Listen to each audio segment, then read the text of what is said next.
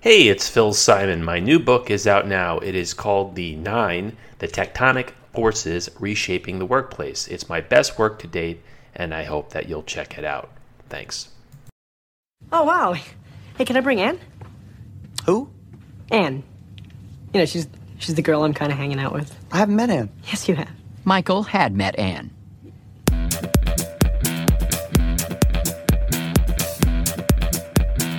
Conversations about Collaboration, episode 66. Anh Dao Pham joins me. She is a VP of Product and Program Management at Edmunds. We talk about her new book, Glue How Project Leaders Create Cohesive, Engaged, High Performing Teams. Let's get it on. And live from Los Angeles, how is the City of the Angels? It's wonderful. We're starting summer and the weather is nice. We've got a little bit of gloom, June gloom, but I'm really pretty excited to get started with Los Angeles in the summer. Great. Well, I'm excited to chat with you. Uh, talk to me a little bit about project leadership in the context of your book. I never heard that term before, but I'm curious about what you mean by it. One of the things that I wanted to do in my book was make a distinction between um, what's a traditional project manager versus a project leader. And I guess recently I've started to see myself as somebody who sort of transcends the role of project manager, and that a project leader can be any person on any particular team that takes on a leadership role and really um, takes ownership and responsibility for driving a project to completion that person doesn't necessarily need to be a project manager in title could be a cross-functional leader of some sort but somebody who's actually stepped up to take that position and has the ability to kind of organize and lead the team i think that to me is the main distinction distinction uh, i feel like a lot of people who end up in leadership roles on projects just happen to be that way. In particular, if you're in an organization that doesn't have um, enough project managers or delivery managers to cover every project, and now that we have a lot of project based work uh, in companies, everybody essentially at some point in their career seems like they have the opportunity to lead a project. And so I wanted the book to be broadly applicable in that sense for people to be able to pick it up, even if they weren't a project manager in title, and be able to get something from it. And I think the principles are generally applicable no matter what your role is, as long as you're looking to really get a cohesive team together and drive a project to completion. Mm-hmm. Elizabeth Harrin was on my podcast to talk about her book, Managing Multiple Projects. And when I was reviewing it to do the prep for the pod, I was amazed at some of the statistics she had thrown out. Project based work is something like 50 to 60% of all work. And according to, I think it was PMI, there's just this massive dearth of project managers. Um, so I, I would agree. It seems like some people are almost accidental project managers and they kind of back into the role without any formal training, much less a PMP certification. Yeah, absolutely. And I, I, that's what's happened at my company as well. When I started, we had a much bigger project management uh, organization. I think and not a ton, but we had maybe 12 people or so. Um, and now we slimmed down quite a bit. And there are clearly more projects than project managers in the company. So somehow the work is getting done. And I guess the main point that I wanted to make in the book is you don't have to be a designated project manager entitled to be able to drive a project to completion. People do it every day. They just end up in these roles because there is a void that needs to be filled. And um, as long as you're taking ownership and responsible for that delivery and, and feeling like you have the ability to move your team in the right direction, you're a project leader. I would imagine that it's harder to use your term move a team in the right direction with so much so many of us being remote and working in a hybrid fashion. Am I wrong on that? Yes and no. I, I actually get this question a lot. So when I wrote the book, I actually wrote it during COVID. So I've been working from home for over a year um, with a fully remote team. And when I wrote it, I didn't actually even really consider the principles around remote work. And so one of the feedback items I got from beta readers was, well, how do these principles apply? And my first response was, it's really about the same. you just have different tools that you need to use, and you might need to be a little bit more prescriptive about making sure you're making the right personal connections. So, where in a, a, a office environment, you can just happenstance on a person. Um, you have to be more intentional about, about making those connections. So you might have to reach out through Slack or whatever collaboration tool you have to have ad hoc discussions, or you might have to take five minutes at the top of a meeting to have a conversation that's a little bit more personal so that you can make a connection before you sort of dig into the work. But generally speaking, there isn't a ton that I do differently in a remote working environment versus an in person environment. I feel like the principles are all the same. It's just the mechanism you use to actually make the connections is a little bit different. Um, so you might have to prepare a little bit more so that you can do a collaboration on like a Word document instead of a whiteboard. But the way that you approach the problem and the way that you frame the problem and the type of interactions you have are, are really, really similar from my perspective. Hmm do you find that you're having a harder time building bridges with folks who may have joined your company after the pandemic and you've never actually met them? Yeah, I mean, it is it is more difficult in the sense that um, you don't know, you don't see people, so it's hard to interact with somebody that you haven't intentionally set time to interact with. Um, so it's and work is a little bit more siloed. So you know i interact with my project team very directly because i have things that i need to do with them. But somebody who's in a cross functional team that i don't interact with on a day-to-day basis it may be several months before i actually meet them. I think that's actually the biggest difference. But once we meet and we know that we need to do work together all of the methods that i would employ to get to know that person and build a relationship are all the same um, I do have a funny anecdote. There was a person at my company recently when the office opened where um, I saw him in the office and I heard that he was attending orientation. I thought, wait a second, I know this person's name. And so I saw him in the office and I said, Hey, how are you doing? Did you leave the company? I didn't even realize he had. And so um, he's like, Yeah, I left about a year ago. And I was like, Oh, I had no idea because we don't work together on a day to day basis. Um, but we had, you know, cross paths before.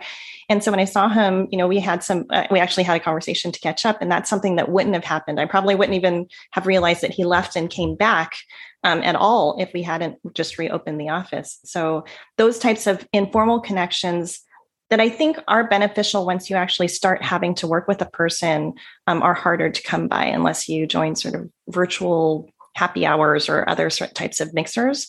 So I find it's harder to make personal connections before you actually have to work together. But once you do have to start working together, the way that you form those relationships and build those bonds and build trust and respect, I think, are all the same. Mm-hmm. I want to go back to something that you sort of alluded to before, and to quote you from your book project managers are an efficiency, not necessity. What do you mean by that? Yeah, this is something that I feel like is somewhat a controversial statement to make if you I self identify as a project manager.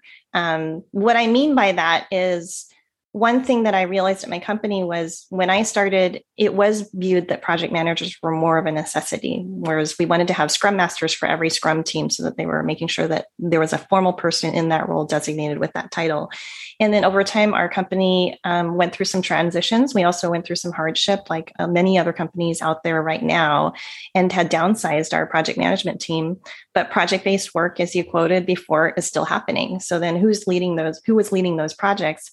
And I realized realized we don't need formal project managers on every project. Um, in most cases, teams that are smaller in nature and have like a pretty direct focus tend to operate pretty well on their own. Somebody ends up stepping into up into that role um, to do the leadership pieces that need to happen in order to drive that forward. And when you really need a more formal person in a project leadership, project management role, or way, where you get the most bang for your buck is in projects that are, are problem projects. So they're high visibility, high risk, or potentially um, cross multiple teams where there's, you know, the gaps in communication can be greater. That's when I feel like you end up um, needing a more specialized person to step in if you want to reduce the risk on a project.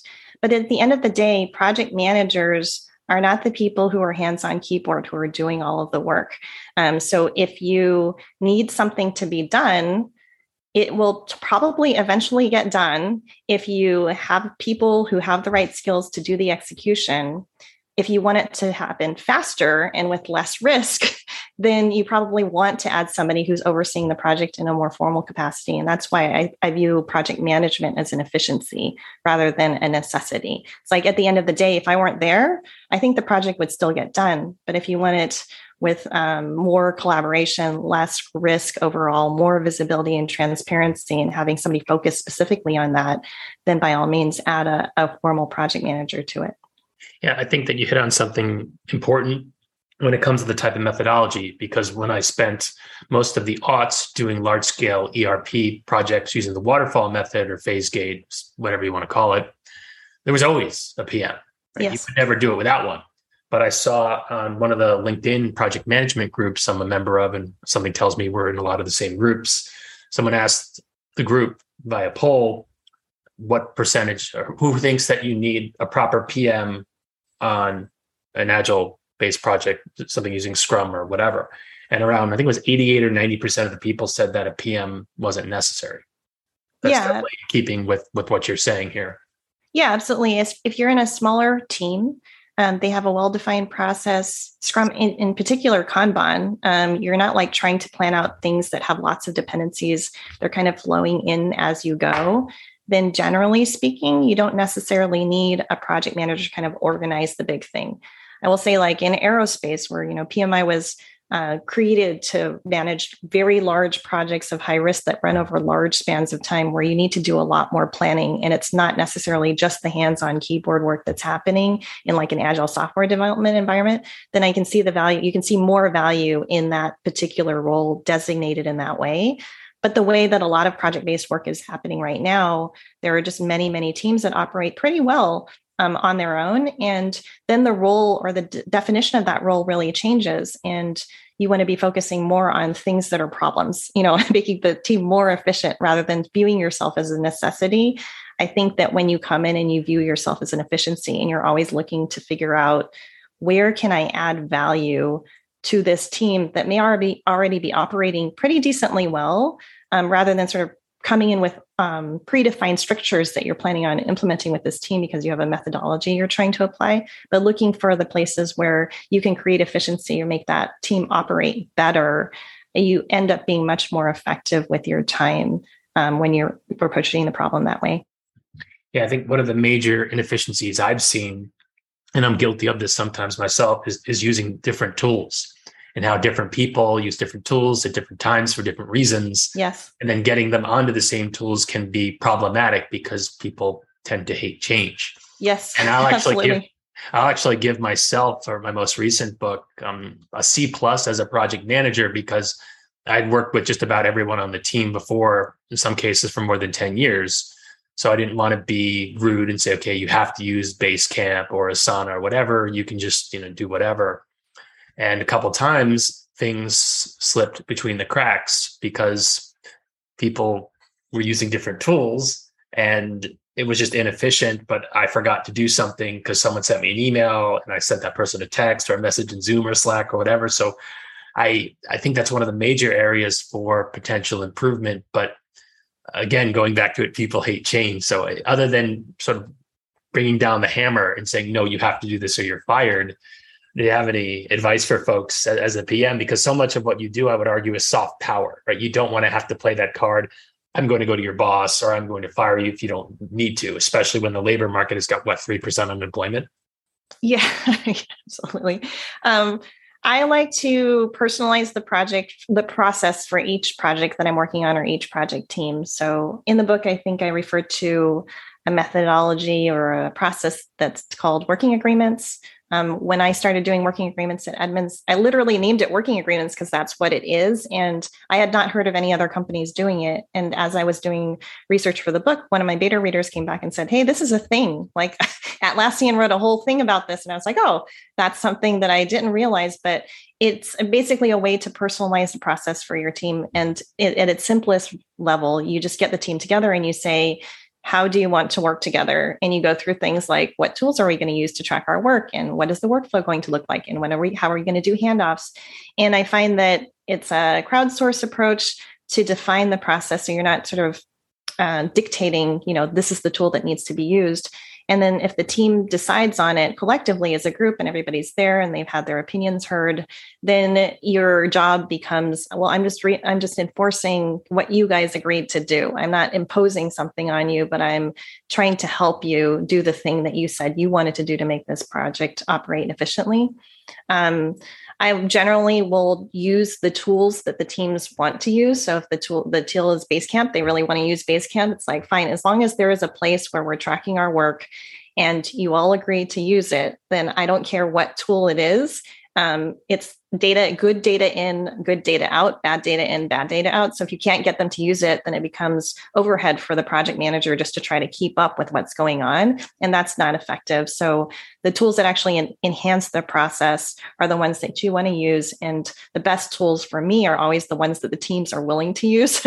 so if you need to unify it, um, my advice is yeah, try to get them to sort of hash it out and decide as a group, this is the thing that we're going to use everybody probably will agree that generally is a principle you want to track all the work and it would be helpful to have it in one place. So then it's just a matter of sort of moving them in the direction of choosing something that is unified. And then once they're there then just enforcing it or helping them with that transition.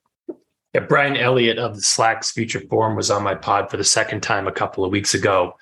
And he talked a lot about from the book that he and the, the folks at the Future Forum wrote about team level agreements, which I think is just a different moniker for working, working agreement. agreements. But, mm-hmm. um, but it is interesting. Um, I, w- I would imagine that if you're a dedicated PM and using different tools with different teams and different projects, then yeah, sometimes these tools you can export and import, or you can get kind of a high level overview. But I mean, if you're in a PMO, you don't want to hear that, right? You'd want to hear what percentage of our projects are on track or over budget or blah blah blah. And if everyone in the organization is using a different tool, I mean, you're just adding friction. Yeah, this is one of the challenges with um, larger PMOs at big organizations. I don't have a, the best solution for that. Um, and uh, that's something that I actually struggle with. But philosophically speaking, I'm sort of uh, anti, you know, status reporting at that level. So, uh, in every sort of team that I've managed when I'm managing a project management team, I'm very much more focused on delivery and some of even the softer metrics that indicate whether or not a team is successful. So I talk about how I measure success based off of both delivery and team happiness. And mm. morale isn't something that you can necessarily measure, but you know if you've executed a project and it's delivered, if it's successful, um, if the team is feeling good about it, you'll know. And if the team is feeling bad, then I would not count that as a success. And so um, I tend to stay away, at least in my own management of teams, of, you know, sort of decoding a team to a status.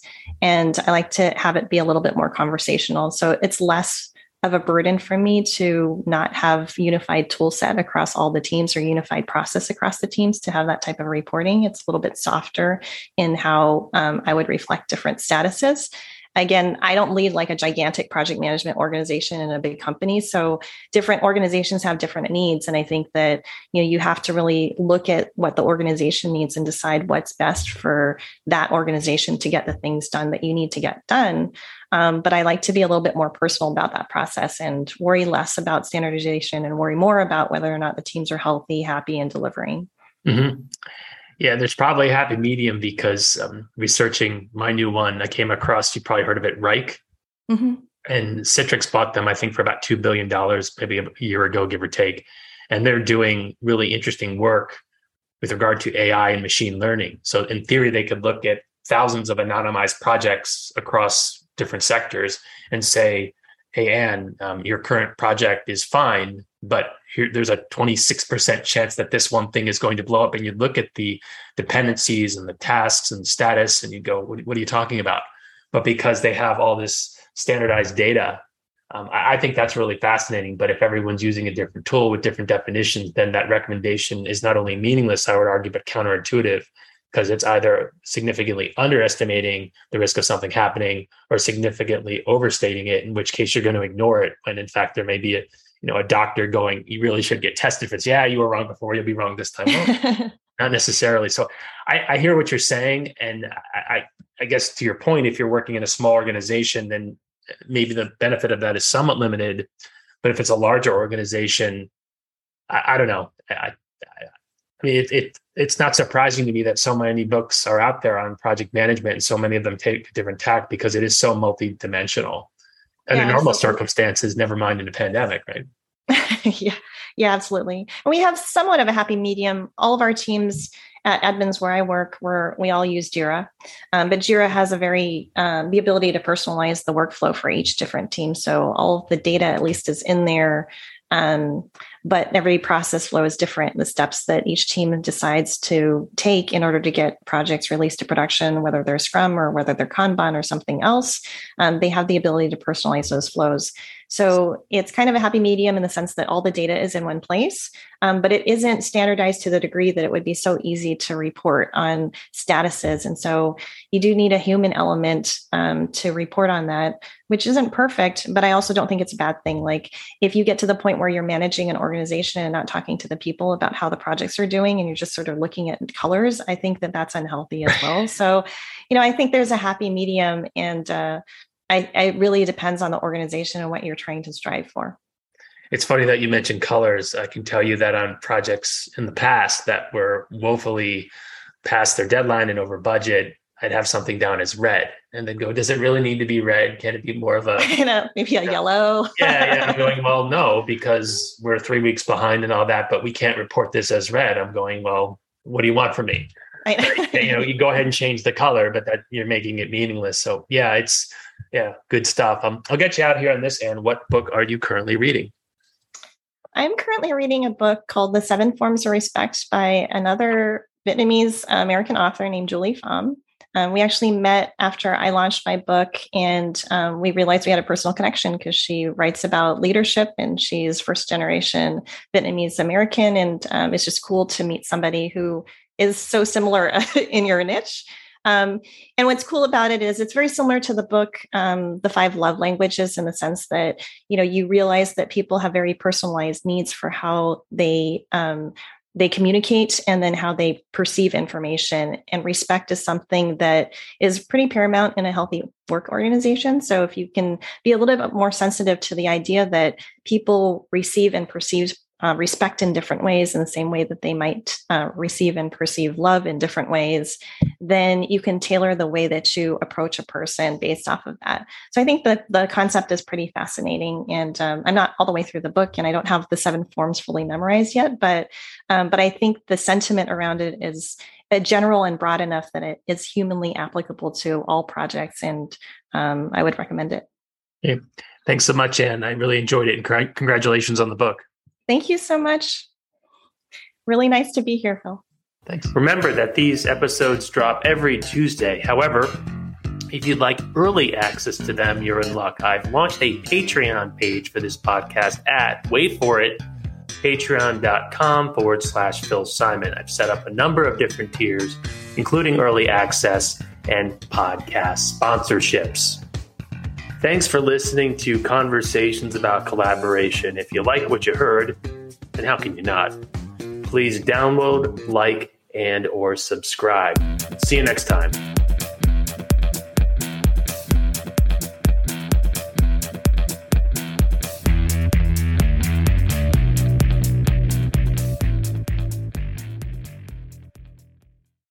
Remember that these episodes drop every Tuesday. However, if you'd like early access to them, you're in luck. I've launched a Patreon page for this podcast at, wait for it, patreon.com forward slash Phil Simon. I've set up a number of different tiers, including early access and podcast sponsorships. Thanks for listening to Conversations about Collaboration. If you like what you heard, then how can you not? Please download, like, and or subscribe. See you next time.